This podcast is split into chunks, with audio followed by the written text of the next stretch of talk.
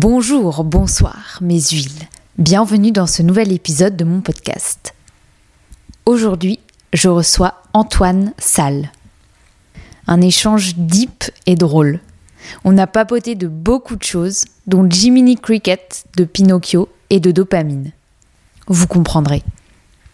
J'espère que l'épisode vous plaira. Bonne écoute.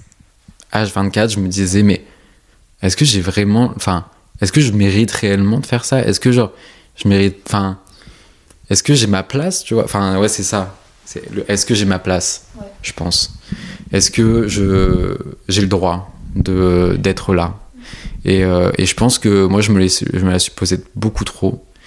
Et du coup, en fait, euh, ça m'a un peu bloqué encore pour. euh, Enfin, quand j'étais dans des compagnies, pour avoir certains trucs, parce qu'en fait, t'as besoin de montrer que de, montrer de toi et d'être assez confiant pour euh, proposer quelque chose au chorégraphe. Sauf que moi, en fait, j'a- j'arrivais pas. Genre, j'avais du mal, tu vois, à proposer quelque chose parce que je me sentais pas, ouais, comme tu dis, pas légitime d'être euh, d'être dans, dans cette compagnie ou de travailler avec ce chorégraphe. Je me disais, mais ça, c'est t'es là juste par chance.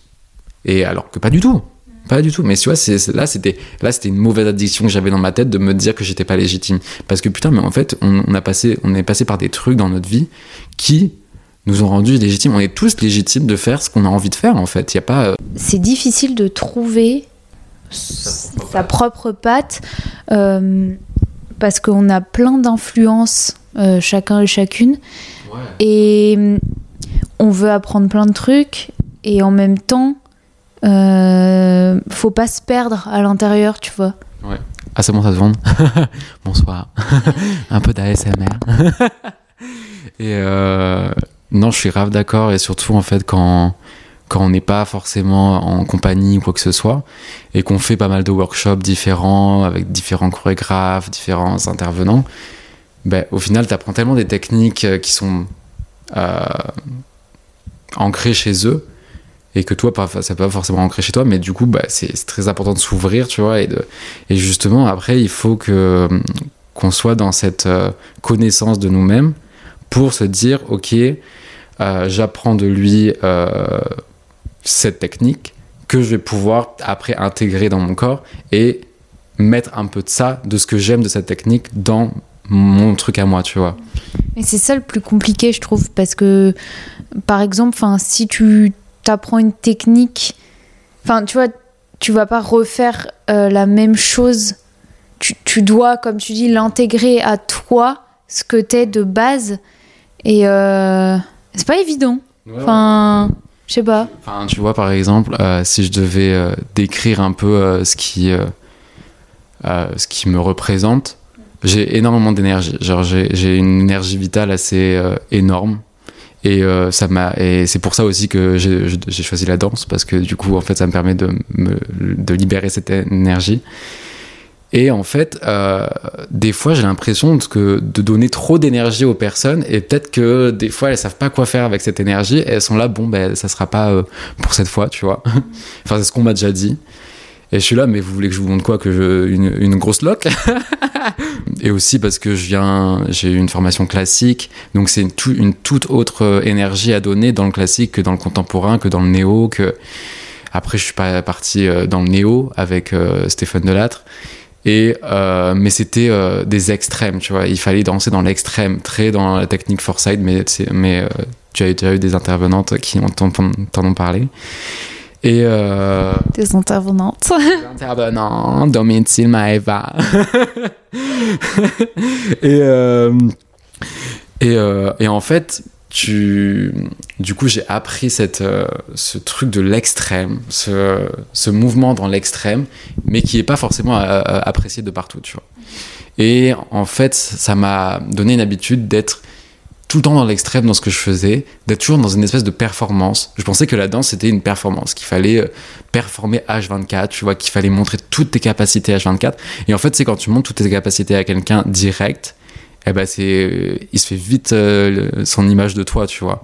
Et il se dit bah, très vite oui ou non.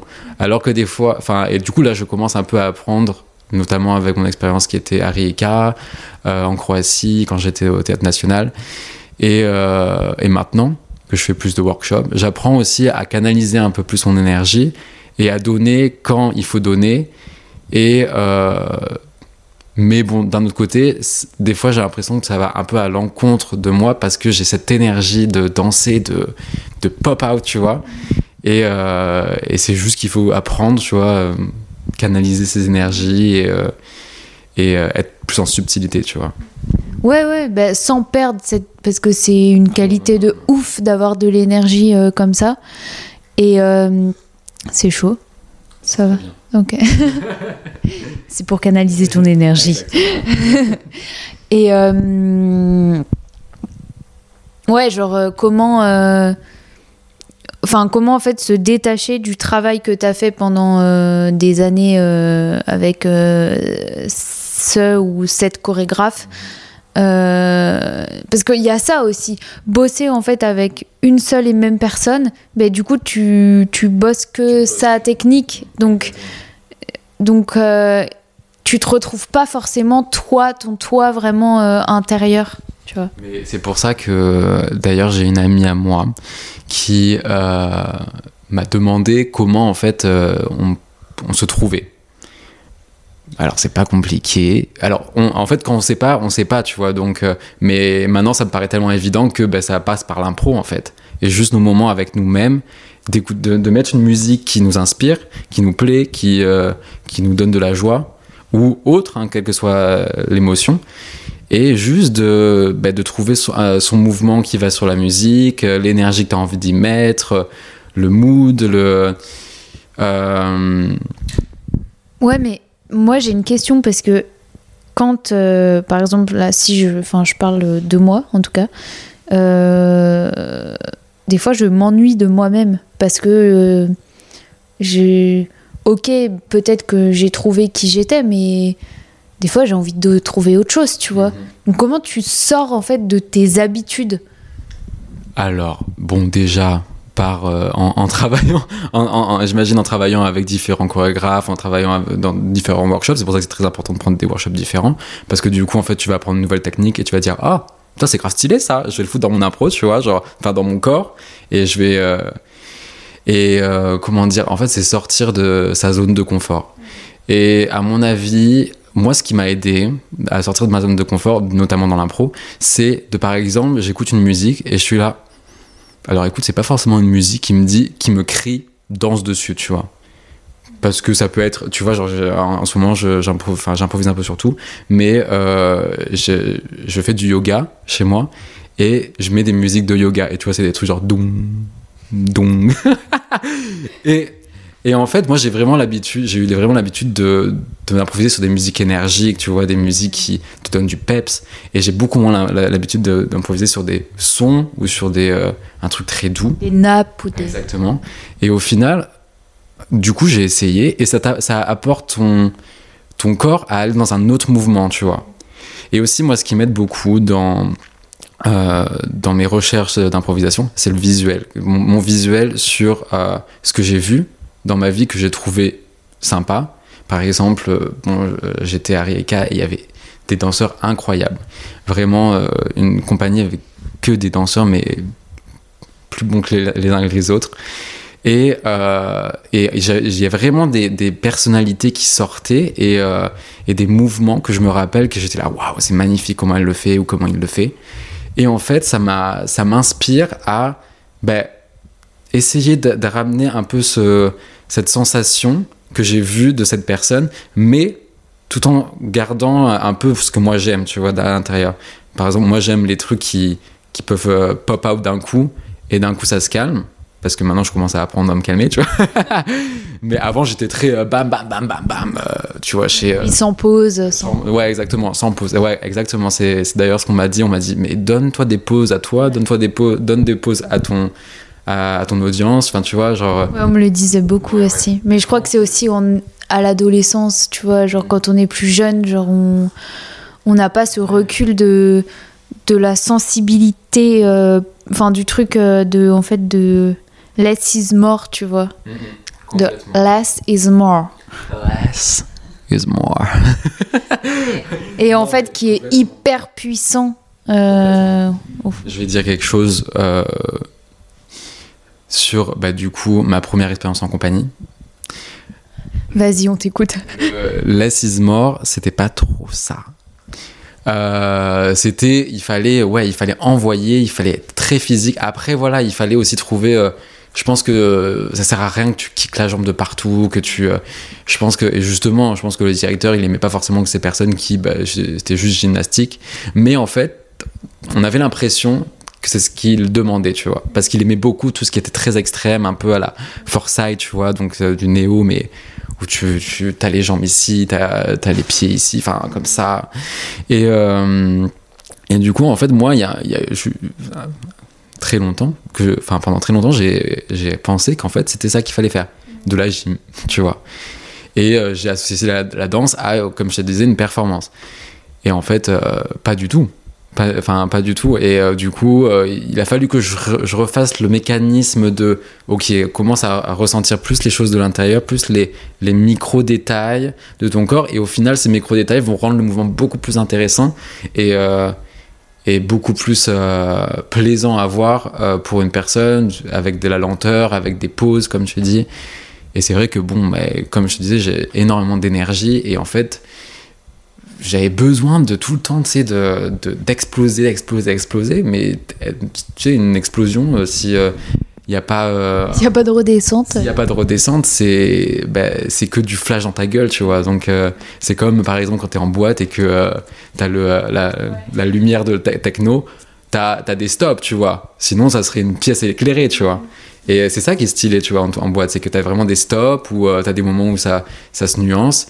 Et comme dans les musiques, en général, les musiques qu'on adore, enfin, moi personnellement, les musiques que j'adore, c'est les musiques qui ont énormément de nuances et qui peuvent passer d'un truc euh, hyper rythmé à quelque chose de hyper doux que tu n'attendais de nulle part. Et euh, ça, vraiment, ça, c'est des, musiques incroyables. Et du coup, dans la danse, c'est ça aussi qui est, qui est super beau. Euh, ces moments de, d'explosion et ce moment de, après l'explosion, de calme, tu vois. Bah, le calme après la tempête, un peu, tu vois. Euh, T'as dit à ta mère que tu faisais ce podcast et euh, c'est quoi ta relation avec elle? Ouah, ça, ça va commencer à être un peu émotionnel. non, mais ma mère. euh, euh, je, euh, je parle de ma mère, mais euh, je, je parle de ma famille entière. De, c'est des personnes incroyables, incroyablement intelligentes, ouvertes d'esprit, euh, qui m'ont inculqué des, euh, des valeurs, mais euh, de malade. Genre enlever ses chaussures quand on arrive chez les gens On en parlait justement avant. Je disais que des fois j'oubliais. non, non, mais c'est vraiment des personnes en fait qui ont été guidées par leur passion dans leur vie. Parce qu'ils ils sont, ils sont plutôt dans la branche artistique ou pas du tout? Pas du tout, mais pas du tout. Ils sont tous les deux médecins et euh, tous les deux médecins euh, au grade euh, très- le plus avancé de la médecine. Donc ils sont médecins en- en- dans le public. Donc déjà ça prouve de leur passion pour la médecine parce qu'en général, bon, maintenant, tu vois, si tu veux faire de la thune, tu vas pas dans le public. Et pour moi, euh, enfin, les, la- si tu es médecin, euh, tu dois être passionné en fait. Enfin, tu peux pas. Enfin, en tout cas, de l'extérieur, enfin, pour moi, c'est un métier. Tu, tu, tu dois, tu dois être passionné parce que bah ça, ça te prend ouais et puis ça te prend énormément de de, de, de temps euh, de je veux dire psychologiquement euh, émotionnellement physiquement donc en fait si t'aimes pas euh, c'est compliqué Bah. Moi, tu sais, au final, c'est un peu comme pour tout. hein. Si on n'est pas passionné par ce qu'on fait, alors oui, forcément, bah, alors là, la médecine, t'as 10 ans d'études. Voilà, par exemple, bon, j'ai vu mes parents. Là, il y a mon frère aussi qui fait des études de médecine. Je vois, et en plus, mon frère, bon, alors du coup, j'en reviens à ma famille. Sont... C'est des personnes avec un mental de malade. euh, qui m'ont inculqué des, euh, des valeurs de malade et des valeurs de l'effort, tu vois. De, on ne mérite rien sans rien, tu vois. Il fallait, il fallait aller au-delà des choses que, par exemple, on aime ou on n'aime pas, tu vois. Enfin, par exemple, si il y a un truc que tu n'aimes pas, eh ben, il faut quand même le faire. Parce qu'en fait, ça va te permettre de, si tu réussis à faire cette chose, que de base tu n'aimais pas, ça va donner une espèce de récompense, de te dire, putain, je pensais que j'ai- j'étais incapable de faire ça. Par exemple, comme pour moi, mon bac, j'ai passé, euh, j'ai j'ai eu ma, toute ma I feel you j'ai eu toute ma scolarité euh, dans le collège, lycée euh, public, donc pas du tout en sport-études. Et en fait, mes, parents m'ont dit si tu veux faire de la danse plus tard, il va falloir quand même avoir ton bac parce que c'est une sécurité et que eux ils venaient d'une d'un d'une branche très euh, scientifique, donc ils m'ont dit en plus de ça fais ton bac S. Donc quelque chose qui m'inspirait pas du tout. Je, je, faisais ça à reculons, tu vois. Genre j'aimais pas du tout euh, étudier les mathématiques, les ci, les ça, tu vois. Mais je l'ai fait parce que je savais qu'en fait, si je le, fais, euh, si je le faisais, enfin déjà, je me mettais pas de, de, de possibilité de ne pas le faire. Parce qu'ils m'ont inculqué ce truc de l'effort des tout petits. Et après l'avoir fait, en fait, j'ai eu ce truc de putain, en fait, je pensais que c'était impossible. Et au final, j'ai eu mon bac S mention bien. Oui, il y a eu un truc de satisfaction, euh, puis de, de, aussi de clôture de toutes ces années où euh, c'était relou. Euh, bon bah j'ai une petite euh, récompense quoi. Non c'est ça. Et ça te permet aussi de dire après dans les dans les autres épreuves de la vie où par exemple tu vas dire non je vais pas faire ça parce que c'est impossible. Mais en fait ça te permet d'aller au-delà de l'impossible. De, de jamais te dire qu'en fait les choses sont impossibles parce que tu as déjà fait des choses qui te paraissaient impossibles. Et là en fait bah, par exemple j'ai une amie qui maintenant est à l'Opéra de Paris en en contrat durée déterminée donc pas encore en CDI mais en fait, euh, son copain lui a dit vas-y, passe l'audition de l'Opéra à Paris parce que il euh, y a moyen que, que, tu sois prise. Elle disait mais c'est impossible d'être prise à l'Opéra de Paris, surtout en externe, tu vois. Elle a passé l'audition, elle a été prise. Alors qu'elle se disait impossible. Donc tu vois, au final, on se dit des choses. Euh, il faut pas se stopper avec la barrière de l'impossible parce que tout est possible. Regarde maintenant, même de voler, c'est possible parce que bah, l'avion ou euh, même les, les trucs qui nous projettent de l'eau dans, dans le. Je sais pas comment t'appelles ça. Le, le corset, pas, pas, le corset, mais ouais, comme tu... le body, je sais pas quoi, qui projette de l'eau, tu voles, enfin, tu voles au-dessus de l'eau, quoi, tu vois.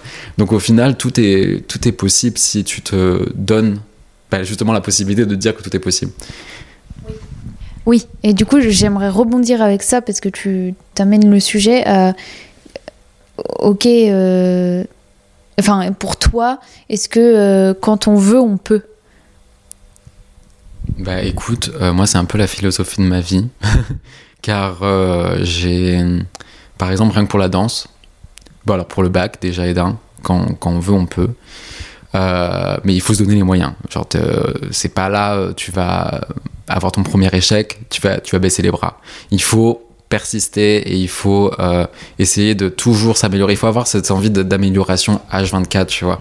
Et de même, on va, il y a des coups durs dans la vie. Euh, tu te prends des, des, coups dans la gueule de partout, surtout dans, dans, notre période là où on commence à devenir jeune adulte.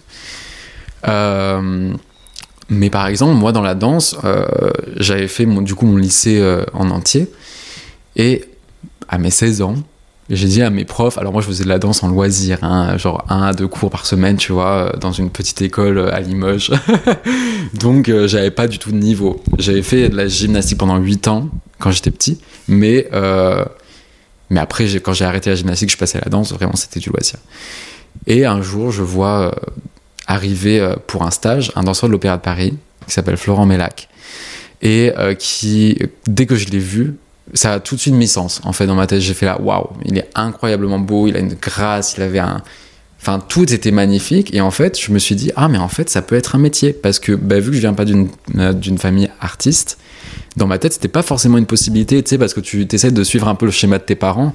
Et moi je voyais bien que ça ne m'allait pas. Genre j'ai essayé d'être euh, vétérinaire psychologue euh, je ne sais quoi je ne sais quoi. Et rien ne m'allait. Et quand j'ai vu ce mec j'étais là ah putain mais c'est vrai ça peut être un métier en fait Ouais, mais en fait, on nous le dit pas. Enfin, il n'y a pas. Euh, si tu. Enfin, c'est tellement des métiers euh, qui sont pas reconnus Mm. que, en fait, tu- tu t'es pas au courant que tu Ouais. peux gagner euh, ta vie mo- un petit peu. enfin, que c'est un métier, en fait. Tu, tu le sais pas forcément.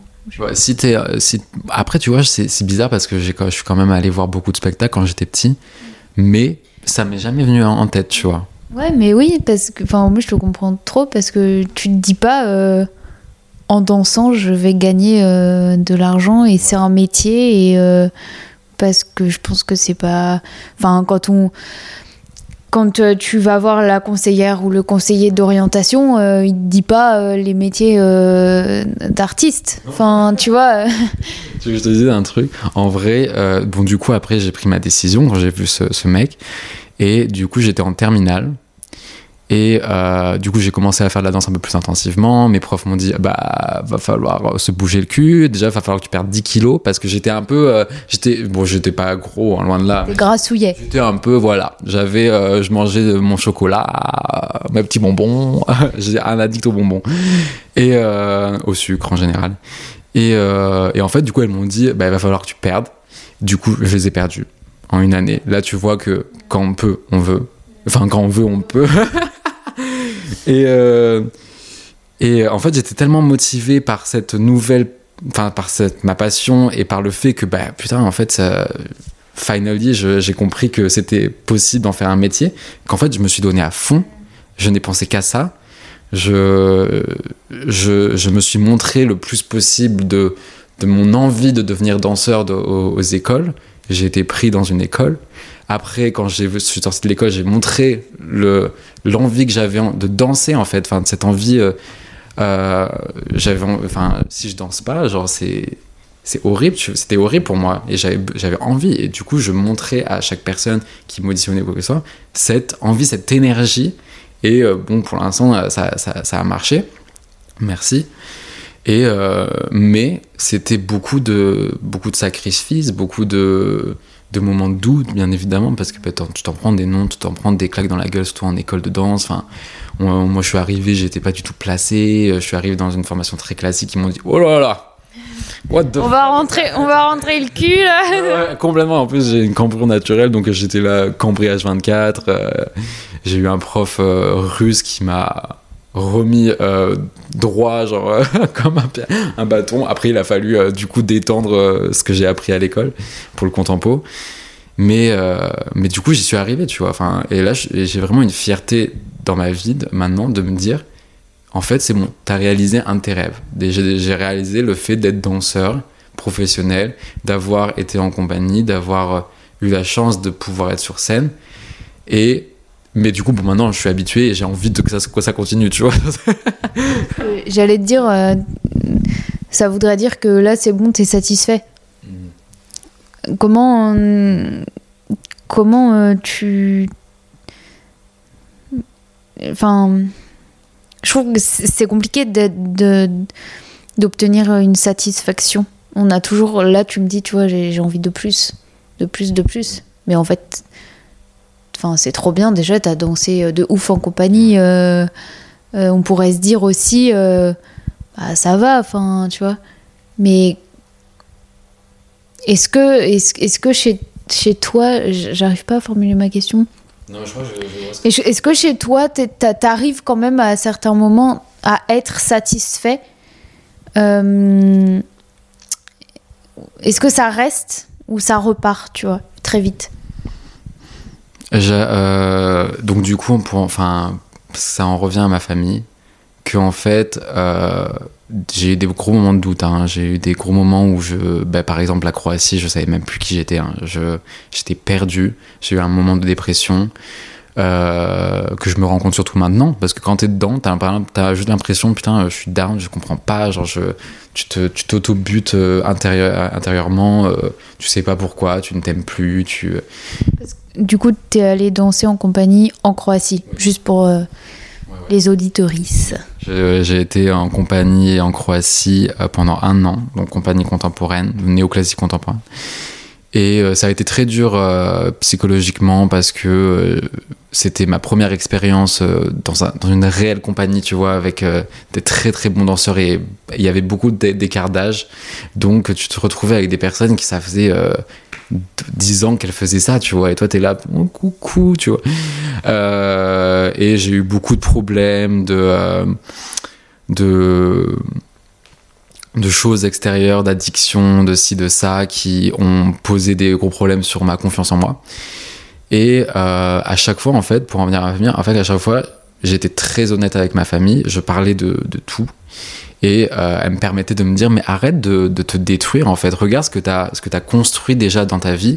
Où est-ce que tu t'es amené? Est-ce que tu crois que le Antoine de il y a euh, de, ben, du, du VM Ballet, enfin de ma, ma, ma, formation, il pensait un jour euh, se retrouver en Croatie à faire du, enfin, du grand répertoire contemporain, tu vois. Et c'est vrai que je me disais, bah non, c'est vrai que Il fait L'eau est tombée par terre.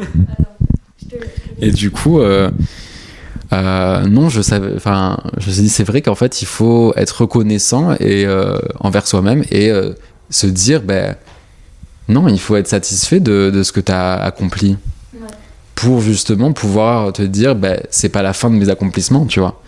Genre, je vais continuer à accomplir des choses et je vais continuer à être fier de mes accomplissements parce que ça, ça va s'engendrer comme ça s'est engendré déjà naturellement dans la vie que tu as suivi euh, ce que t'aimais et, et c'est pour ça que mes parents, c'était la question de base, je me suis extrapolé, extrapolé.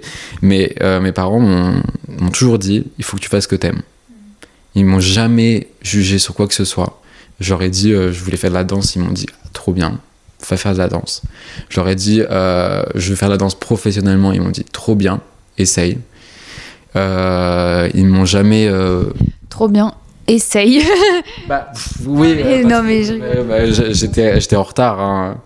mais mais ils ont toujours cru en moi et euh, et ça et c'est vraiment incroyable. J'ai vraiment une famille euh, époustouflante. T'as une addiction euh, aujourd'hui? Est-ce que toi t'as une addiction, Olivia? Je suis addict au mouvement. Oui, je pense qu'on est comment dire? Alors alors on a des addictions saines et des addictions un peu moins saines.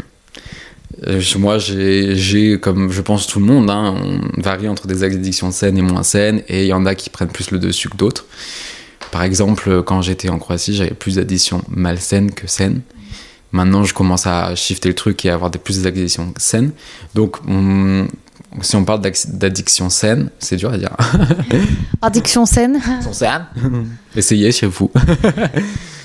et euh, bah, on va parler de musique. Premièrement, la musique, c'est c'est une addiction. J'écoute tout le temps de la musique, mais tout le temps, j'adore ça et des, des styles différents. Euh, du coup, bah, la danse, enfin, normal, le mouvement, la dépense physique. Euh, et les addictions moins saines, alors bon, j'ai. On va dire que, que moi, je je suis pas forcément addict à, par exemple, une drogue, euh, la clope, l'alcool ou quoi que ce soit, mais j'ai une addiction sociale. Enfin, je, je vais t'expliquer. J'ai levé les yeux au ciel en mode. Euh, ouais Mais qu'est-ce que c'est? Explique-nous le concept. gros, euh, mon addiction vient avec le social. On va dire que par exemple, si je vois, je suis dans un groupe de personnes qui fument qui boivent, ben, je vais fumer et boire pour être dans le même mood qu'elles, tu vois. Euh, alors que j'ai pas forcément, tu vois, envie. Je me suis pas dit, euh, ah, j'ai envie de me griller une clope, tu vois. Non, mais t'as aucune personnalité en fait. Putain, non, mais c'est qu'en fait, enfin, oui, euh, non, mais je comprends, mais euh, Mais non, mais je comprends. Enfin, c'est puis c'est le le, le, le, le, aussi le, le facteur qui qui incite les gens à boire. complètement. Mais par exemple, tu vois, je, je me, je fume pas quand je suis seul ou très rarement. Euh, je bois pas quand je suis seul, euh, enfin encore moins, tu vois, genre l'alcool vraiment c'est très, euh, c'est vraiment occasionnel de temps en temps, tu vois, genre si on va dans un bar ou un truc style. Mais mais en fait c'est ça le c'est ça le problème, c'est justement en fait vu que j'ai cette addiction sociale, ben ça m'a, enfin j'étais influençable sur ça parce que j'avais envie de passer des moments avec les gens. J'avais envie de me sentir aussi intégré dans un groupe, ce qui est normal, tu vois. Genre, t'as toujours envie de cette intégration et c'est très humain. hein. Et euh, de se sentir intégré, de vouloir te sentir intégré. Et en fait, ben, j'ai été très influencé pour ça, donc notamment pour euh, des drogues, des, euh, des euh, drogues, que ce soit, enfin tout en fait, tout peut être, tout peut être une drogue. Et et en fait, du coup, au final, cette addiction sociale a formé des réelles addictions limite, tu vois. Parce que ben, à la force d'en prendre, parce que tu vois toujours les mêmes personnes, ben, au bout d'un moment, tu vas en vouloir. euh, c'est une addiction. Mais, euh, mais, mais du coup, là maintenant, je commence à un peu shift le truc et à dire ok, il va falloir quand même se calmer. euh, il faut prendre soin de son corps, il faut prendre soin de soi, de son mental. Et euh, Ouais, mais des fois. Des fois, enfin, on a envie un peu de, de tout balancer, enfin, parce que bah, on n'est pas, on n'est pas très bien et du coup, on se dit bah fuck. Donc, comment tu gères aussi ces, tu vois, ces, ces moments-là en sachant que il y a un peu des travers qui peuvent prendre le dessus. Écoute, euh, alors moi, enfin, si je peux te parler de, mon expérience avec euh, les mauvaises addictions, ça a été notamment bah, en Croatie que je les ai vécues, ces mauvaises addictions. Et euh, la chose qui m'a permis de complètement genre euh, changer, c'est de changer d'endroit, de, de, changer et en fait de te retrouver seul, tu vois, de te retrouver seul avec toi-même et de te dire ok, alors en fait euh, c'est quoi tout ce bordel, tu vois, dans, dans ma vie, genre. Oui, tu, tu fais un récap en mode bah en fait c'est soit tu plonges, soit tu te réveilles et ouais, t'y vas quoi. Exactement, genre il faut il faut reprendre le cours de sa vie, genre enfin toute qu'est-ce qui te motive qu'est-ce qui te, te, pousse à vivre, tu vois, et à, et à, faire quelque chose de beau sur cette planète.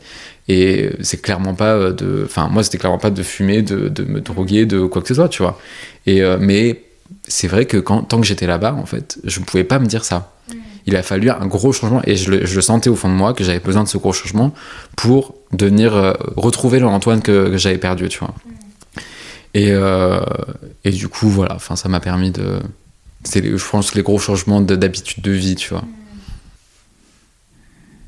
Comment t'arrives à, à, à, être légitime si tu l'es euh, dans, dans, ce milieu et euh, dans, dans, ton métier mais aussi euh, aussi dans la vie?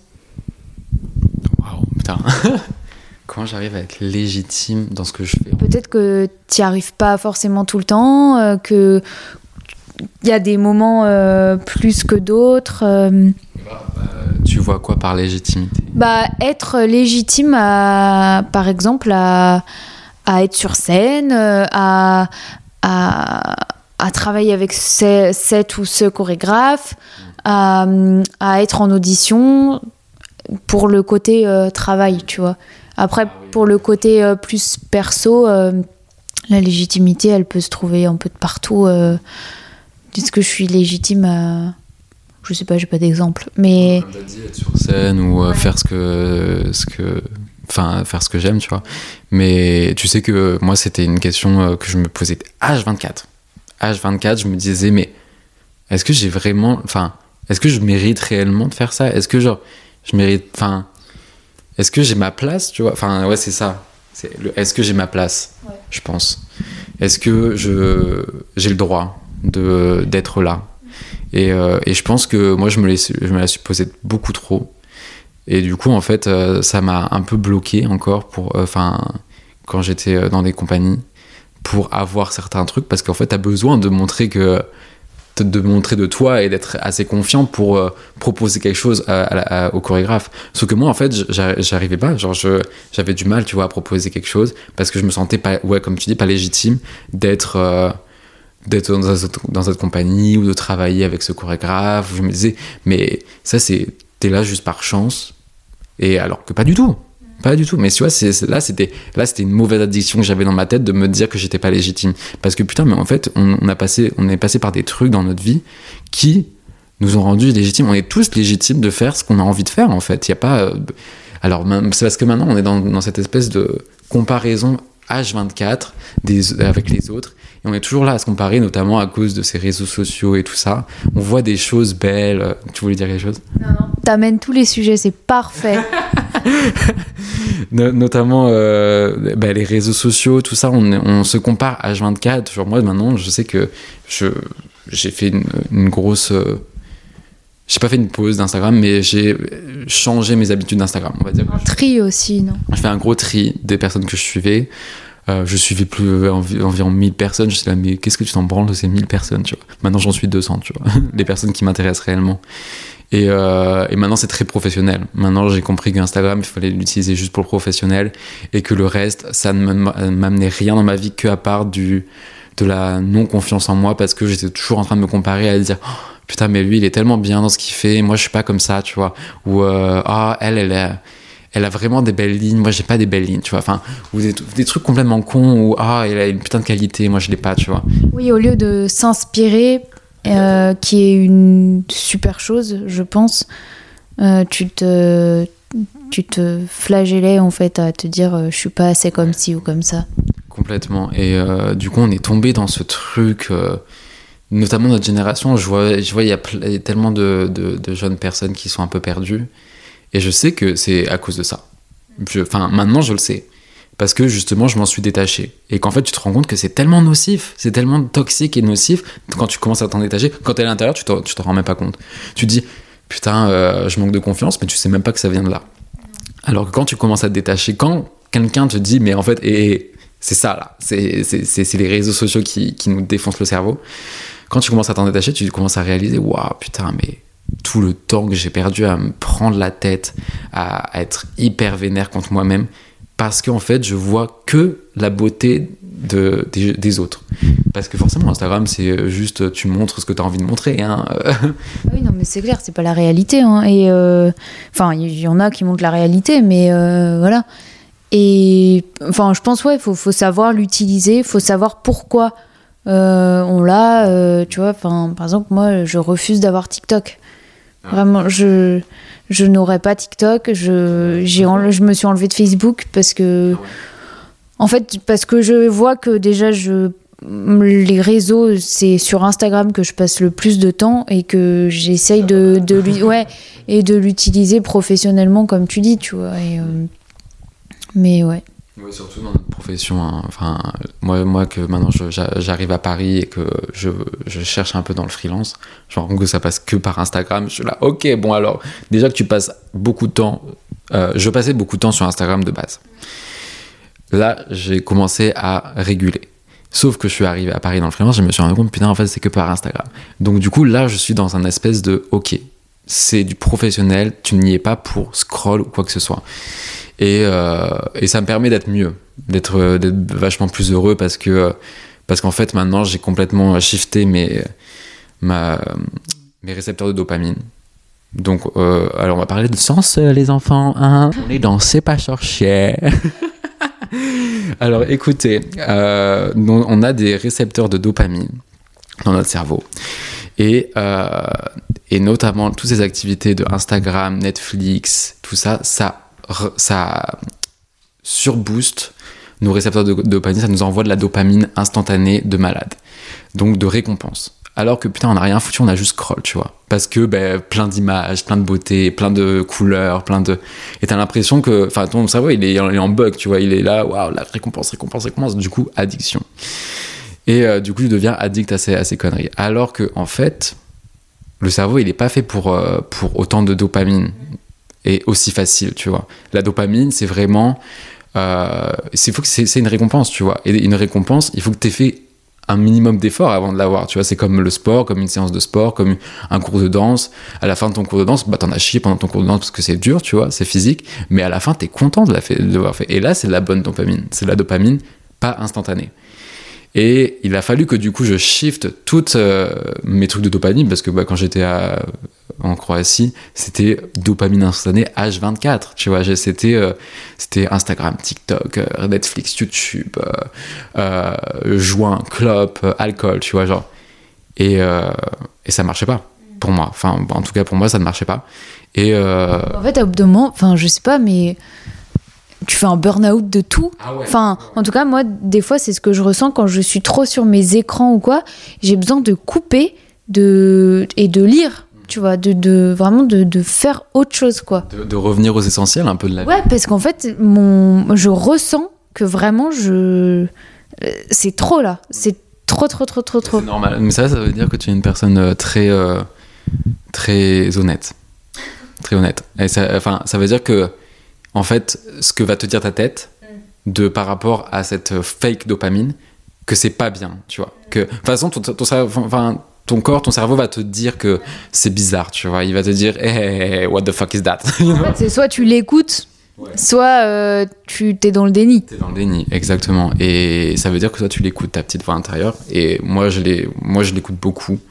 Et ça prouve un peu l'intelligence des personnes, hein, d'écouter cette euh, voix intérieure. Ça permet le, questionnement de soi. Et, le, et en fait, quand on dit euh, moi je suis con, enfin, j'ai l'impression d'être con, j'ai l'impression d'être idiot, j'ai l'impression de, de, rien savoir, rien que ça, rien que le fait que tu te dises ça, ça prouve d'une une certaine intelligence. Que ça veut dire que tu te remets en question, ça veut dire que tu n'es pas dans le déni, et ça veut dire que ben, euh, tu es capable de te remettre en question et de te dire, mais en fait, de prendre du recul, tu vois. Est-ce que tu crois que c'est lié euh, à cette sensibilité que, que les danseurs et les danseuses ont? Parce que, je, en tout cas, moi, je ressens tout. euh, et vraiment, je, je ressens tout ce qui se passe dans mon corps. Enfin, il y a des personnes qui ressentent rien, tu vois. Et, ou euh, d'autres en juste milieu. Mais est-ce que tu penses que cette petite voix intérieure, elle est, elle est liée euh, à ça? Oui, ah oui, ça c'est sûr, c'est sûr. Parce que, ben oui, comme je te dis, c'est euh, t'es honnête, t'es es une personne très honnête et honnête avec les autres et honnête avec toi-même. Et en fait, cette petite voix, tu vas l'écouter. Et, euh, et il faut écouter sa petite voix, parce que la petite voix, elle dit ce qui est bien, ce qui est pas bien. Est-ce que tu, ce que elle, elle va te dire, là, je suis en train de ressentir de la merde, c'est de la merde. Et là, du coup, tu vas te dire, ok, t'as dit que c'était de la merde, ben alors il va falloir qu'on change ça, tu vois. Parce que nous, on veut pas de la merde dans notre vie, tu vois. Mais le problème, c'est que les enfin, et en fait, le, le pire, c'est le déni. Et, euh, et les personnes qui, qui sont les plus malheureuses, c'est les personnes qui sont dans le déni au final, et qui sont dans le déni de cette petite voix, qui va leur dire quoi faire. C'est mon père, tu sais ce qu'il disait? Il disait tout le temps, écoute ton Jiminy Cricket. Jiminy Cricket, c'est, euh, tu vois dans Pinocchio, c'est le petit criquet qui va dire. Pinocchio- Et je me disais, ce nom, ça me dit quelque chose. c'est le petit euh, criquet qui va dire à Pinocchio Eh, eh, eh, eh, vous savez pas bien, tu ne devrais pas faire ça.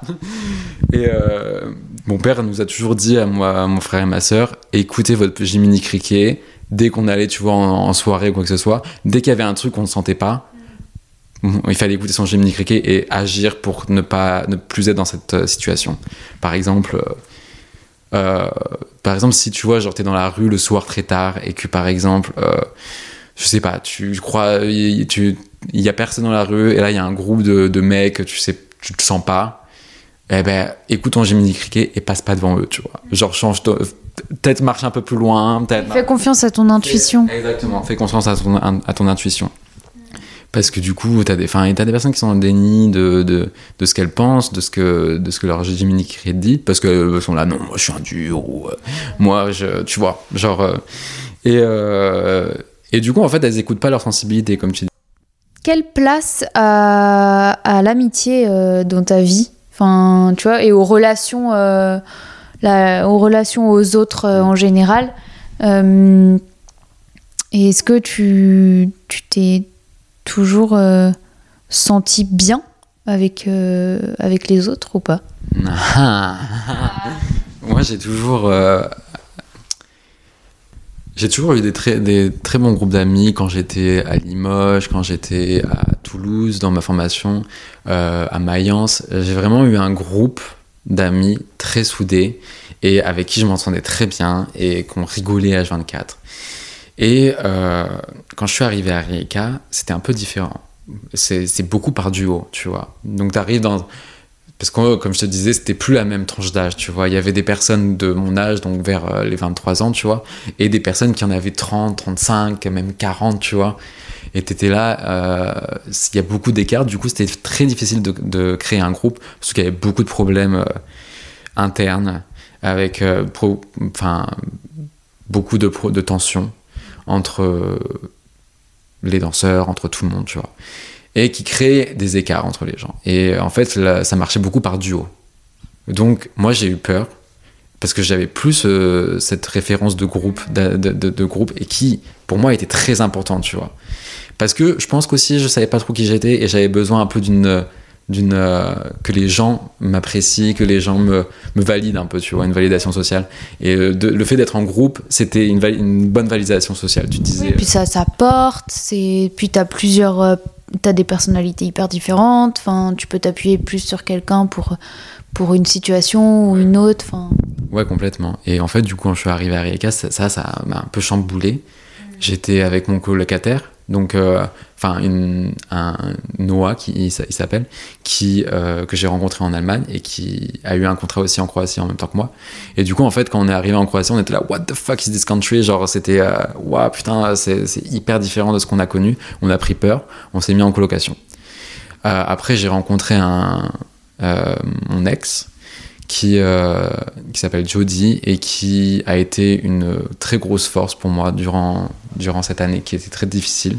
On s'est auto euh, soulevé l'un l'autre et ça ça m'a permis de vraiment bah, euh, être mieux, tu vois, dans cette période qui était compliquée de ma, de ma vie.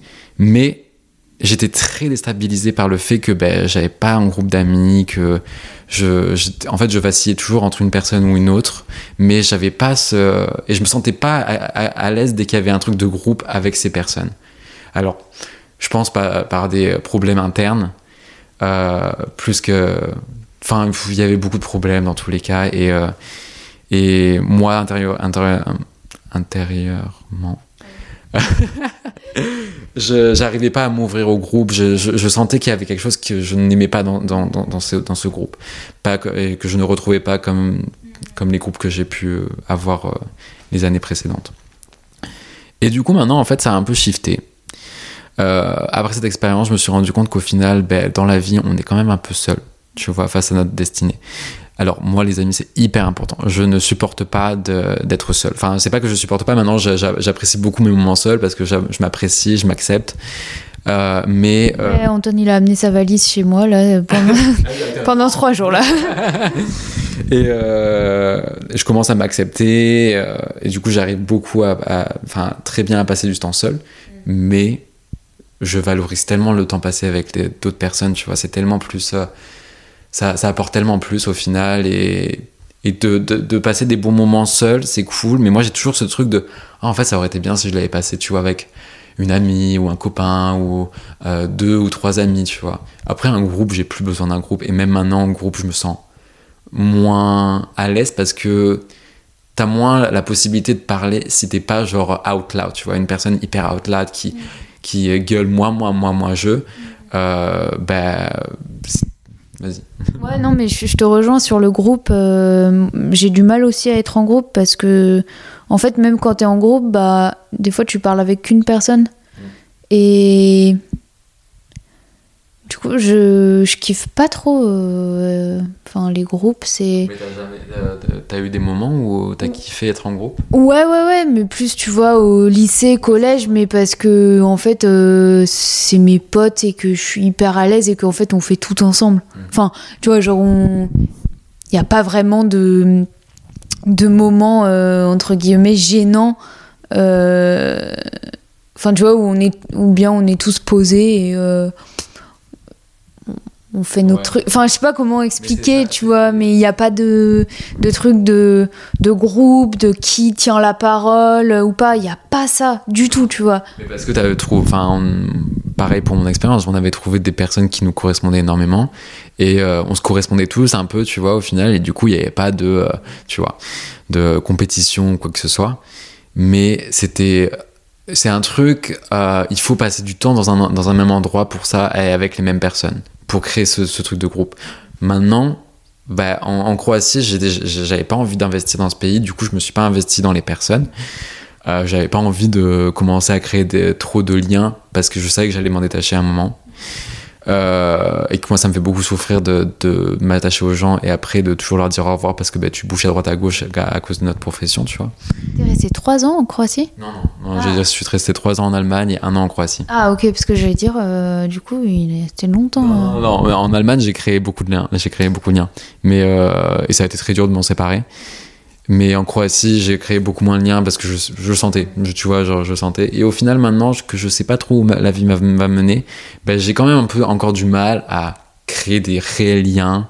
Genre, je me dis, je rencontre des très belles personnes, comme toi. et, euh, mais bon, après, on a, on a passé un peu cette, euh, cet âge où on passe H24 notre temps avec la personne parce que ben, maintenant, en fait, on, ben, on passe du temps avec nous et aussi c'est c'est l'âge où on commence à essayer d'avoir des, des copains copines tu vois. Donc euh, tu passes plus ton temps avec ton copain et ta copine. Et les amis c'est là pour euh, pour te soutenir tu vois. Et te, te rassurer et euh, de passer de très bons moments de rigolade de de et très échappatoires ou des moments aussi euh, comme là tu vois de, de réflexion. Très deep. très deep, deep inside. et euh, de, de, de réflexion, de, de communication, tu vois, c'est c'est très important. Mais, mais c'est sûr que avant, je plaçais mes amis très haut et je pense que je me plaçais très bas moi-même en tant que personne. Et là, je commence un peu à faire cette. euh, cette euh, Cet équilibre. cet équilibre de me dire bah non mais en fait euh, le personnage principal dans ta vie c'est quand même toi tu vois et euh, les amis il faut il faut que ça soit là pour que ce personnage principal bah, il il Continue ouais il, de- il continue de D'éclore. des- ah, voilà c'était exactement le mot que je cherchais C'est ce qui me mimait en tout cas. toi tu vois Mais, euh, mais ouais, ouais, non, mais carrément. Mais je pense que aussi quand on grandit, euh, il y a plus euh, des amitiés par-ci, par-là, parce qu'aussi, bah, on prend des chemins différents. euh, et enfin, moi, j'ai plus des. j'ai- Maintenant, j'ai plus de, de groupe Ouais, vraiment de d'amis, tu vois. Enfin, ouais, voilà. Et en fait, je j'adore aussi. Enfin, c'est trop cool. Et est-ce que t'as- as toujours accordé une, une place importante à l'amour dans ta vie? Ouais ça ça a toujours été euh, tellement euh, En tout cas, de l'extérieur, j'ai l'impression que c'est important pour toi. Mais peut-être que je me trompe complètement. mm, mm, si si si alors bon euh, avant que je m'assume en tant que gay euh, Est-ce qu'on peut en parler de ça oui. Euh, Est-ce que t'as t'as as eu des Est-ce que déjà t'as fait ton coming out? Parce que en- non mais dans, dans, le, sens- dans le sens où moi je trouve ça dingue de, de faire son de devoir faire son coming out. Enfin, tu vois, moi j'ai jamais dit euh, à mes parents bah voilà, j'aime les garçons. Tu vois. Enfin non mais et Oui, c'est vrai, c'est vrai. et je. Enfin, en fait, et je me vois, même aujourd'hui, si, si un jour, genre, euh, genre je, je suis avec une fille, genre, euh, je dirais juste à mes parents, euh, bah voilà, c'est ma copine. Enfin, je sais pas. Ouais, ouais, non, mais, mais maintenant, parce que maintenant, on est dans une société où on, on accepte quand même beaucoup plus euh, le. Ce qui n'est pas dans la norme, tu vois.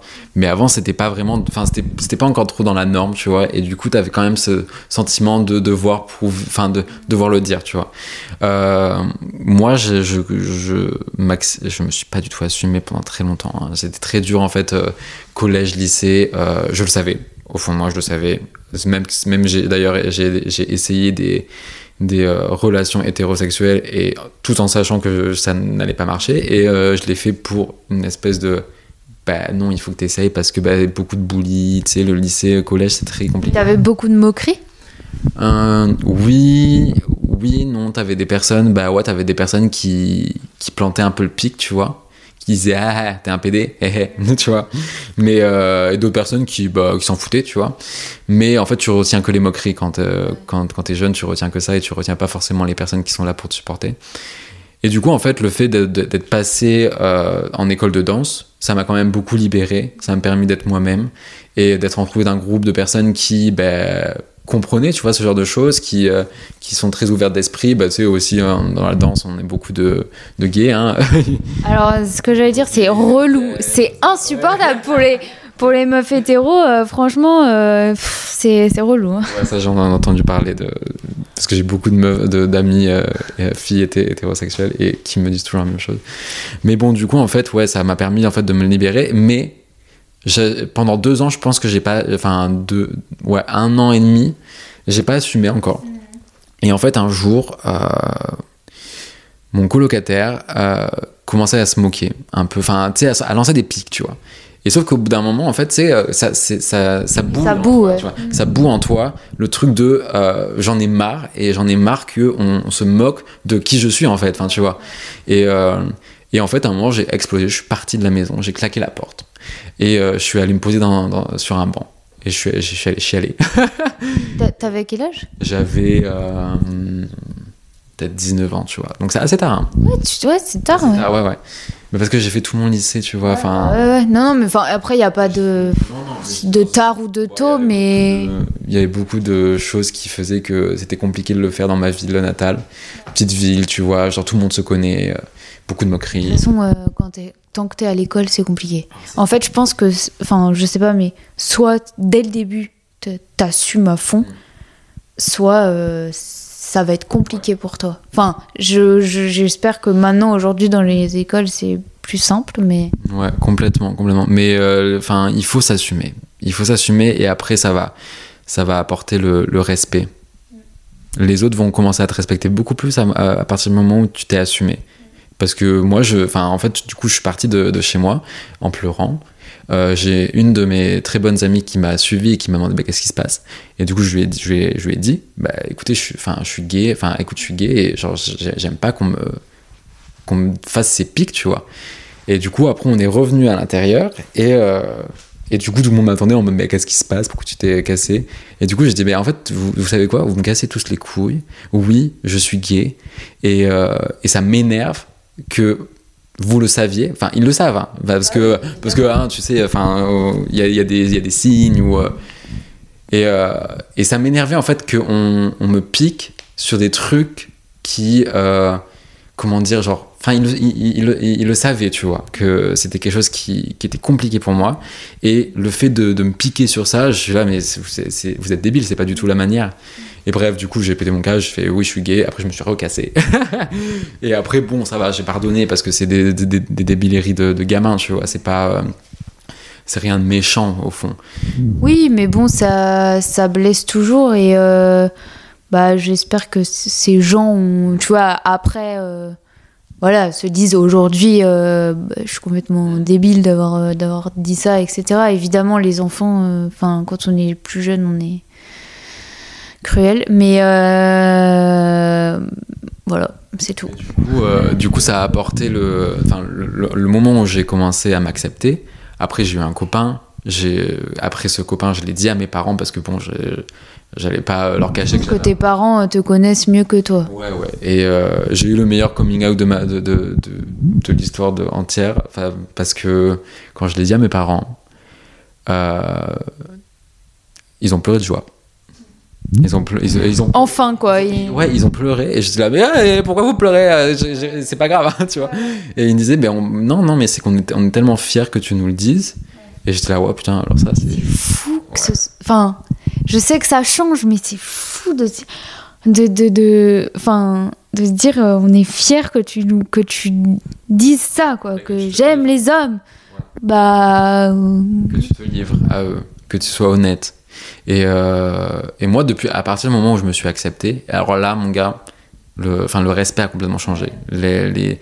Et pareil pour la danse, tu vois, genre, bah, quand- à partir du moment où j'ai assumé que je voulais faire de la danse professionnellement, on s'est, on s'est- on s'est tout de suite calmé parce que bah, quand j'étais au collège, euh, lycée, que je faisais de la danse de loisir, bah forcément t'avais ah tu fais de la danse t'es pédé, nanana, euh, t'es une fille, euh, c'est tout de fille, tu vois. Et à partir du moment où j'ai dit Eh, moi je vais être professionnel, et là ils ont commencé à dire waouh c'est hyper stylé, c'est trop bien, mais Antoine il va devenir danseur professionnel. Ouais non ouais. Et il y a deux, deux jours tu te foutais de ma gueule parce que je faisais de la danse, euh, tu vois, tu vois. non mais c'est ça en fait euh, plus on s'assume euh, rapidement euh, et enfin plus on s'assume mieux comme tu comme t'as dit on se fait respecter Complètement, parce qu'au final les gens ils attendent que ça. Ils, a- ils attendent que ça de. euh, Pas que tu te plies à eux ben, Enfin, pas que tu te plies, mais genre tu, tu, te, tu, tu te fondes, quoi. Enfin, euh, que tu, Ouais. tu, te, tu te rabaisses euh, face à, face à un- une insulte ou un truc, quoi. Ouais, c'est des rapports de force, hein, tu sais. euh, eux, ils, quand ils. Bah, c'est tout le temps le, plus fort qui va s'en prendre au plus faible. hein. Et quand ils voient de la faiblesse chez quelqu'un, et ben ils vont aller piquer, piquer, piquer, parce que eux, ça leur permet de s'élever et de dire ah, je suis mieux que lui. Mais euh, tu vas pas t'en prendre au plus fort, bizarrement, tu vois. Genre, euh, aux gens qui sont complètement assumés, ah bah alors là, là, tu fais moins le malin, tu vois. Mais euh, par contre, au plus faible, tu vas les piquer, piquer, piquer. Et le moment où le plus faible, il commence à dire, bah, arrêtez de me casser les couilles, je suis ça, ah bah là, d'un coup, ils vont dire, ah, mais en fait, il est pas si faible que ça, tu vois. Et donc, ils changent de cible. Bon, on va aller emmerder l'autre. Voilà, exactement. Et euh, mais merci que j'ai une famille qui m'a complètement accepté en fait, que, parce que je me rends compte que des fois j'en- j'entends des histoires de personnes qui n'osent pas s'assumer à leur famille, pas pour certaines euh, raisons, tu vois. Et, euh, et je suis là, mais c'est- terrible parce que parce que vous allez, enfin, c'est des personnes qui vont vivre un peu dans le mensonge pendant très longtemps, qui vont se forcer à faire des choses qu'elles n'ont pas envie de faire qui vont, euh, par exemple, bah, imagine, enfin, prenons un exemple, euh, l'exemple d'une personne gay qui euh, ou qui a de l'attirance pour les hommes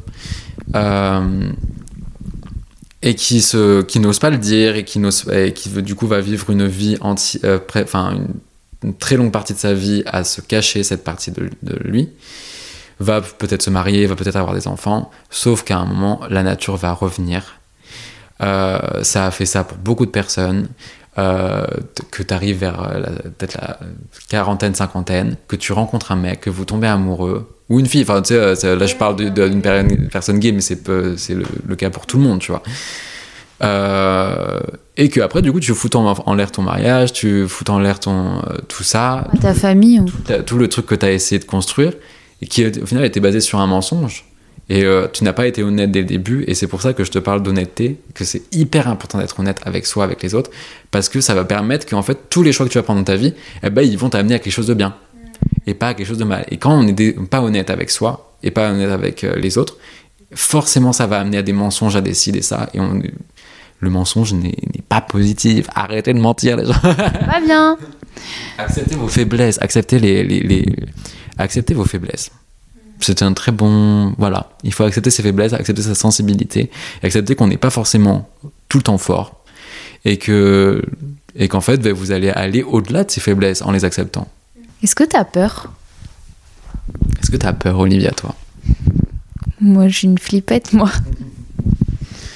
Vas-y, mais moi, je, moi, je t'entends un peu quand même. Genre, je- Moi, c'est ce que j'ai peur. Euh...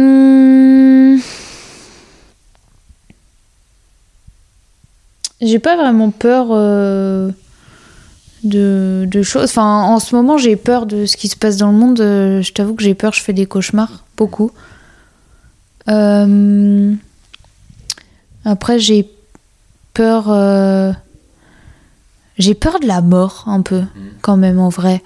Mais du coup, j'y pense pas trop. C'est mieux. Ouais, c'est mieux. Tu, envie, Tu euh, vois. Alors, quand, quand en fait, quand je me souviens d'avoir eu des, quand j'étais petite, tu vois, de, de penser, penser, penser, penser, penser, penser à la mort, à la mort, à la mort, à la mort, en mode, et en mode, genre, jusqu'à ce que ça me fasse pleurer tellement j'ai, ça me fait peur, tu vois. Du coup, euh, là, en grandissant, ça, ça pèse un peu. Ma- Moi, ma- maintenant, c'est moi qui, qui fais l'interview de Olivia. Est-ce que c'est euh, ta mort qui te fait peur ou la mort de tes proches? Ah ah Euh, ma mort. Et évidemment que. Mais c'est. En fait, en fait, perdre quelqu'un, perdre un proche, j'ai. J'ai pas envie, j'ai peur. Enfin, j'ai j'ai perdu un de mes grands-pères, ça a été un déchirement. Mais j'ai pas vraiment peur de comment il est maintenant. Moi, j'ai. En fait, moi, j'ai peur de bah de, de perdre mon âme quoi. Enfin de, de non, enfin de, de perdre tu vois enfin la, plus la, dans la sensation en fait. Ouais. je sais pas comment expliquer. Par exemple de d'être vivante dans ma tombe quoi. Enfin d'ailleurs j'ai pas envie qu'on m'enterre j'ai envie qu'on me brûle. Parce que parce que c'est trop oppressant pour moi. Enfin c'est trop tu vois. Donc j'ai voilà. Alors, je vais juste te demander, parce que ce que tu me dis là, ça me fait penser à une question que tu avais posée à quelqu'un dans ton podcast. Et je voulais savoir, du coup, parce qu'en fait, souvent quand on a peur, c'est que peut-être qu'on n'a pas tant de croyances que ça. Et, en fait, c'est pour ça que les personnes ont moins peur en général, c'est grâce aux croyances, euh, que ce soit des religions ou des trucs très spirituels, tu vois. Enfin, et de croire en quelque chose peut-être après la mort te fait dire ah ben en fait pe- j'ai peut-être moins peur de, de la mort parce qu'en fait peut-être ben, enfin moi ce que je crois ben, c'est peut-être mieux au final ce qui nous attend. Après chacun ses croyances. Moi je pourrais pas te dire euh, enfin c'est pas la question c'est moi j'ai envie justement de poser la question à toi. Est-ce que tu crois à quelque chose? J'adore comment j'ai shifté le podcast. il m'a pris genre euh, vraiment là au dépourvu. Un, un podcast Antoine Sal fit Olivia. Euh, je suis pas euh, croyante euh, religieusement, on dit comme ça. Euh, mais je pense que je crois en des choses, enfin plus dans la spiritualité, sans être trop, enfin too much, tu vois. Mais par exemple, bah, en fait, le moment où mon grand-père est mort, je me suis dit, oui, quand même, je crois en quelque chose parce que je crois qu'il me voit, euh, je le sens. Enfin, mon père m'a dit la même chose, alors que mon père, euh, la religion, ça lui passe au-dessus. Enfin, donc pour moi, c'est c'est pas c'est une certaine forme de croyance. Euh, mais après, pour la mort, enfin, tu vois, je sais pas ce que je crois. Tu vois ce que je veux dire c'est- Genre dans la vie en général, je, je pense que je crois à quelque chose. Enfin, que tu vois, euh, j'ai l'impression que mon grand-père, euh, par exemple, il a sa petite tête dans le ciel qui nous regarde, tu vois.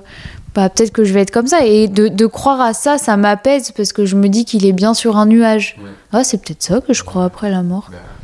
Mais c'est- c'est- ça veut dire que si tu crois que ton grand-père te voit, ça veut dire que bah, toi, par la suite, quand tu mourras, tu pourras regarder aussi les gens de. Tu crois en le fait de pouvoir regarder ce qui se passe, tu vois. Et c'est- beau. Et je pense qu'il faut avoir des croyances. Alors, Toi, tu, est-ce que avant, avant que tu me dises t'as peur, enfin, ou tu peux me la dire en même temps, mais est-ce que tu crois, t'es, t'es croyant, t'es, tu pratiques ou religieusement ou? Alors, je viens d'une famille euh, très, euh, très catholique, très euh, croyante et très. euh, comment t'appelles ça Genre. pratiquante? pratiquante, ouais. Euh, C'était église, église, église. Euh, moi, personnellement, donc j'ai fait tout, tout. euh, Enfin, un cursus de catéchisme, baptême, première communion, deuxième communion, tout ça. Je me suis arrêtée à la première communion parce que après ça avait plus de sens pour moi. je crois que il y a ces premières Il y a la co- confirmation aussi. Ouais, il y a la confession de foi aussi, mais ça j'ai pas fait, je sais plus. Bref, là pour pour l'instant, je pourrais pas te dire. Enfin, je suis un peu dans cet questionnement en ce moment. Genre, c'est un peu un gros questionnement en ce moment de me dire est-ce que tu crois en un Dieu? Est-ce que tu crois en en quoi tu crois? Et là, je commence de plus en plus à à retrouver un peu ce truc de Dieu, de me dire je suis, enfin, personnellement, je suis, je suis vraiment né, j'ai l'impression sous une bonne étoile. J'ai une famille incroyable, une famille, euh, tellement incroyable que je me dis, je reprends de, j'essaie de comprendre de pourquoi en fait une famille aussi incroyable. Et je vois tout ce truc de religion et de croyance avant. Et euh, alors je dis pas que c'est parce qu'ils étaient hyper euh, catholiques qu'ils sont devenus incroyables, mais j'ai l'impression que en fait le fait qu'ils croient en quelque chose, que genre leur vie soit guidée un peu par euh, par une croyance, ça les a aidés à à ben, être un peu plus droit, à se rendre compte qu'est-ce qui est bien, qu'est-ce qui est mal. Euh, c'est très juste parce que dans ce que tu me dis, je retrouve vraiment mes grands-parents, euh, notamment du côté de ma mère, qui sont assez croyants. Euh, enfin, qui sont croyants. Et en fait, ils sont mais généreux, euh, positifs, un, un truc de fou. Et bah ouais, je sais pas ça. Enfin, ça, ça me fait réfléchir. Putain, demain, demain, je vais faire, je vais, être- je- en fait, je crois que C'est- un questionnement que je me pose de ouf. Et je ne peux pas me dire euh, que, par exemple, je crois en Jésus-Christ ou quoi que ce soit, parce que ben, ce qui est marqué dans la Bible, ça va un peu à l'encontre de qui je suis en ce moment, tu vois. je me dis, bon, j'ai peut-être pas suivi euh, le chemin que Dieu, enfin, que Jésus-Christ, en tout cas, euh, dit par la Bible, a voulu que je, sois, je suis. Mais je pense que. Je pense que pour, pour les- la vie en général, c'est plus facile pour notre existence de croire en quelque chose pour que ça nous guide et que ça nous permette de- d'avoir un chemin tu vois à suivre. Et de se dire ok euh, ben, le chemin il va être euh, fait euh, de ronces il va être fait de, de détours de traits comme ça. Et il y a un chemin principal qu'il faut suivre et c'est le beau chemin tu vois genre euh, pour amener euh, à ton maximum de, qui tu peux être sur cette terre et après, ben voilà, comme je te dis, il y a plein de déviations et qu'il faut pas prendre. Et que, euh, et en fait, je pense que la religion, tout ça, ça permet aux gens de savoir quel chemin prendre parce que ils disent ce qui est bien, ce qui n'est pas bien. Bon, bien évidemment, apprendre à la légère parce que bon, euh, si je suis la Bible, euh, être gay moyen. Euh, Non, mais ça, ça revient aussi un peu à la petite voix intérieure, en fait. Enfin, d'un certain. coup- Enfin, moi, je le vois un peu comme ça aussi de. Qu'est-ce que. Attends, qu'est-ce que je dois faire là? Je dois prendre à gauche ou à droite? Euh, Complètement, complètement. Mais euh, du coup, ouais, très intéressant, c'est c'est une question que je me pose beaucoup en ce moment et que je commence un peu à m'ouvrir. Et pareil, je, je sens des fois. Alors, je sens pas vraiment les présences de, de, de, de mes morts ou de, de ma grand-mère, mais je sais que, pareil comme toi, je sais qu'elle me regarde. Je sais qu'elle voit ce que je fais de ma vie. Et j'ai envie de, de, de rendre fier. Tu vois, j'ai envie de, de dire bah, tout ce que tu as fait pour que je sois cette personne. J'ai envie de, le, de, de te montrer qu'en fait, bah, je vais pas le foutre à la poubelle, tu vois. Que je vais vraiment travailler sur moi et que je vais, je vais rendre bah, ma dynastie.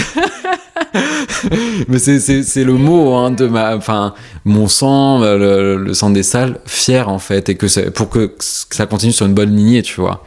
Après, c'est vrai que bon, euh, par rapport aux peurs, euh, c'est vrai qu'on est dans un, dans, une, dans un monde un peu dur en ce moment, on va dire, je pense. Après, si tu veux, si tu, et c'est un truc que je me suis dit, si tu regardes nos grands-parents, est-ce que tu crois pas qu'ils étaient dans un monde très dur aussi Eux aussi, il y avait les guerres mondiales. Euh, c'était, différent, mais c'était dur aussi, tu vois. Oui, ça dépend à quelle époque euh, exactement, parce que. Ça dépend de moi. Moi, je ouais. sais que mes grands-parents ont connu la, les, la Seconde Guerre mondiale. Non, mais oui, mais oui, oui, non, mais pas. Oui, c'est vrai que mon grand-père aussi. Là... Non, mais ouais, ouais c'est différent. Je sais pas, je pense ah qu'on peut pas comparer. Non, c'est vrai, on peut pas comparer, mais c'est, euh, ça reste difficile. Il faut savoir, euh, comment dire, il faut, il faut savoir ne pas euh, trop prendre en compte, mais prendre en compte quand même ce qui se passe. Mais il faut que ça reste bien pour toi, tu vois. Parce que si ça devient malsain à, à force de trop t'inquiéter à ce, à ce que ce qui se passe aux, aux alentours, alors je te dis pas d'être aveugle sur ce qui se passe, loin de là. Mais il faut quand même aussi se dire, ben, la vie, elle est faite pour vivre et pour faire des belles choses. Et, euh, et justement, plus tu vas, tu vas toi engendrer des belles choses, ben, tu vas engendrer des belles choses autour de toi qui vont, euh, voilà. Alors que hum, si tu restes dans du négatif, tu vas engendrer aussi des choses négatives, ça va t'influencer au final. Et c'est pas ce qu'on veut. Il y a assez de négatifs sur cette terre en ce moment, euh, avec le réchauffement climatique, avec les guerres, avec les ci et ça que euh, ben, tu as envie d'engendrer du positif pour ta propre vie à toi parce que ben enfin c'est quoi ce bordel tu vois genre est-ce que du coup tu as une peur même ah, voilà c'est du coup je vais dire. Une peur. Alors j'ai eu très longtemps la peur de décevoir peur de, dé, de, de, de, décevoir justement cette dynastie un peu parce que vraiment j'ai grandi dans une famille où c'est l'excellence c'est euh, ça, ça, te met une certaine pression. Ah, ça met une pression de malade parce que tu es entouré de personnes qui excellent dans leur, dans leur milieu qui euh, sont euh, ouais comme je te dis c'est pas du tout artistique c'est médecins euh, banquiers presque que des médecins en vrai enfin des, des, des, ils ont fait des études ouais ouais. Et et du coup, moi, ça m'a mis beaucoup de pression. Je me, je me mets beaucoup de pression dans la vie pour justement ne pas me décevoir moi et décevoir les gens qui sont autour de moi. De me dire, euh, il faut que tu fasses un truc bien, tu vois. Il faut que tu fasses quelque chose de bien dans ta vie et qui soit reconnaissable. Alors que bon, au final, enfin, il faut. Et là, j'apprends aussi à me mettre un peu moins de pression. Mais c'est mais je, aussi je me rends compte que c'est quand même une bonne pression aussi que il faut avoir. Il faut savoir la doser en fait. Mon, mon père, il me dit toujours. Euh, un peu de stress, mais pas trop. Tu vois, c'est bien d'avoir un peu de stress, mais pas trop. Il ouais. faut pas que ça te bouffe. Mais euh, et c'est la balance de la vie, hein, c'est compliqué. Hein. Ouais. Je parle, on parle beaucoup. Ouais. C'est quoi pour toi être artiste?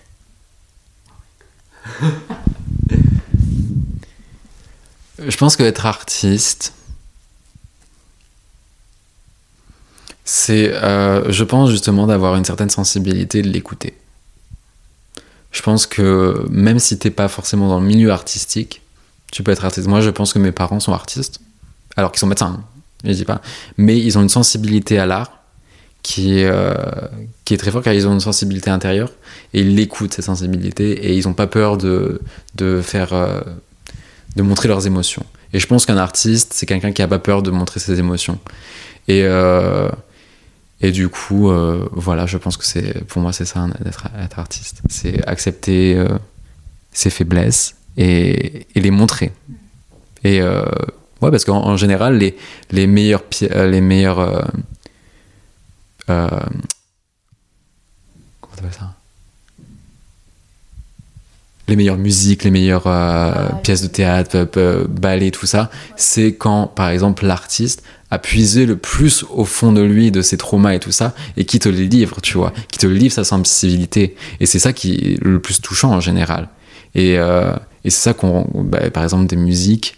Euh, moi, je préfère largement une musique où, par exemple, l'artiste est allé puiser dans, dans son vécu et qu'il le livre, qui se met un peu à nu. Et ça, ça nous permet de nous, euh, de nous retrouver aussi et de s'identifier et de se dire Ah, ben en fait, je suis pas si seul dans, dans mes galères, tu vois. Et donc, pour moi, ça, c'est un artiste, c'est quelqu'un qui se livre et qui a pas peur de montrer sa, sensibilité. Euh, et pour et attends parce que du coup j'ai- je voulais te poser une question que j'ai oubliée. Euh, comme tu m'as parlé des spectacles et tout, pour toi c'est quoi un bon spectacle, même si t'as pas aimé le spectacle? Je pense que je vais. euh, Enfin, j'ai entendu cette réponse déjà dans ton podcast, mais je suis complètement d'accord avec cette réponse. C'est un spectacle qui t'a fait parler, qui t'a fait réfléchir, qui, t'a, qui a eu un impact sur, euh, sur euh, justement bah, ton, ton cerveau. sur, ouais, genre le, le truc où. Oui, tu ressors pas en- sans rien, sans y repenser ou euh, voilà. ou- nul sinon enfin ça n'a pas été un, un bon spectacle si tu te ressors complètement indifférent tu vois. Il faut il faut c'est un truc qui te fait parler ben, ça veut dire que que ce soit bien ou mal euh, en bien ou en mal euh, ben, ça a eu un impact tu vois. Et au final c'est ça l'art. On a besoin de de- d'avoir ces impacts. Est-ce que tu as une ou plusieurs ressources, euh, un livre, un film, euh, euh, un spectacle euh, que tu aimerais bien euh, partager? Tu peux dire euh, un ou deux, une ou deux choses. alors je vais, je vais, je vais te répondre euh, différemment Vas-y, vas-y, j'adore, j'adore les shifts. je enfin, c'est pas si différent, mais je vais pas te donner un truc en particulier, mais je vais te dire un style musical qui, euh, enfin, pas qu'un style, mais euh, moi, j'ai vraiment euh, un amour pour le jazz, la soul, le blues. Euh, T'es allé à New York, toi, non non, non, mais c'est même pas. C'est et tout ce qui est un peu vintage, tu vois, genre tout le, le vintage des grandes divas, là, Aretha Franklin, euh, Whitney Houston, euh, Etta James, tu vois, genre tous ces grands noms qui, qui ont fait des musiques incroyables dans ce style-là justement, et, et même genre juste des improvisations de jazz. Enfin, c'est tellement enrichissant d'entendre des, des vrais instruments, tu vois. Moi, je, je genre euh, ouais, les vrais instruments, les vrais instruments, les vraies voix qui viennent du cœur, tu vois, genre les, les trucs euh, bah, de d'artistes, tu vois. Alors je dis pas que euh, les trucs électroniques c'est pas un, un, un travail d'artiste, loin de là. Mais c'est autre chose. C'est autre chose. Mais moi j'ai besoin de réel et, euh, et je suis je suis am- amoureux de ce de, de, de ce style et et écouter du, du jazz, genre écouter du jazz, écouter de la soul, c'est tellement euh, Ça met du peps, genre direct. c'est tellement plaisant. Et en plus, il y y a plein de styles différents. Tu peux, tu peux écouter du, du jazz qui fait pleurer comme du jazz qui fait rire, comme du jazz. Enfin, tu vois, c'est. euh, et, euh, et si je, veux- je, je vais donner une musique que j'aime bien écouter en ce moment, euh, que j'adore écouter en ce moment, c'est Ain't No Way de Aretha Franklin. Genre, ah! Elle est trop bien. Elle est trop bien. Euh, et si tu pouvais entendre euh, quelqu'un au micro des huiles d'olive, qui est-ce que t'aimerais entendre? Alors, euh, du coup, quelqu'un qui est souvent sur Paris, j'imagine, enfin, que ce soit pas compliqué. Tu peux dire quelqu'un de moins accessible, mais du coup, il y aura, il y aura moins de chance. J'ai une, une très bonne idée. Euh, j'ai une très bonne amie à moi qui s'appelle Pearl. Euh, Ah, mais c'est la pote de Domiti aussi. Cécile aussi, voilà. Et euh, cette fille, c'est une vraie perle. Enfin, son, son nom se- lui va tellement bien à, à ravir. Une personne incroyable. Si, si belle et euh, vraiment, tu devrais l'interviewer. Beaucoup de choses à dire. Trop bien. Merci beaucoup, Antoine. Merci à toi, Olivia. C'est c'est top. Je... Juste un dernier mot. J'adore ce podcast. Je suis, euh, je supporte vachement l'idée d'Olivia. Euh, je trouve que c'est hyper important entre danseurs de répondre à des questions qu'on a tous au, fond de soi et qu'on peut tous identifier. Et, euh, et bravo à toi. Et j'espère que ça va amener à, à de grandes choses ce podcast. Alors, avez-vous aimé nous écouter? Si c'est le cas, vous pouvez vous abonner sur toutes les plateformes de podcast, mais aussi sur mon compte Instagram Les Huiles d'Olive pour être au courant de toutes les actualités. Vous pouvez liker, commenter, mettre des étoiles et même apporter une touche financière via Acast Supporter. Toutes les références sont dans les notes. On se retrouve dimanche prochain pour un nouvel épisode. Bisous.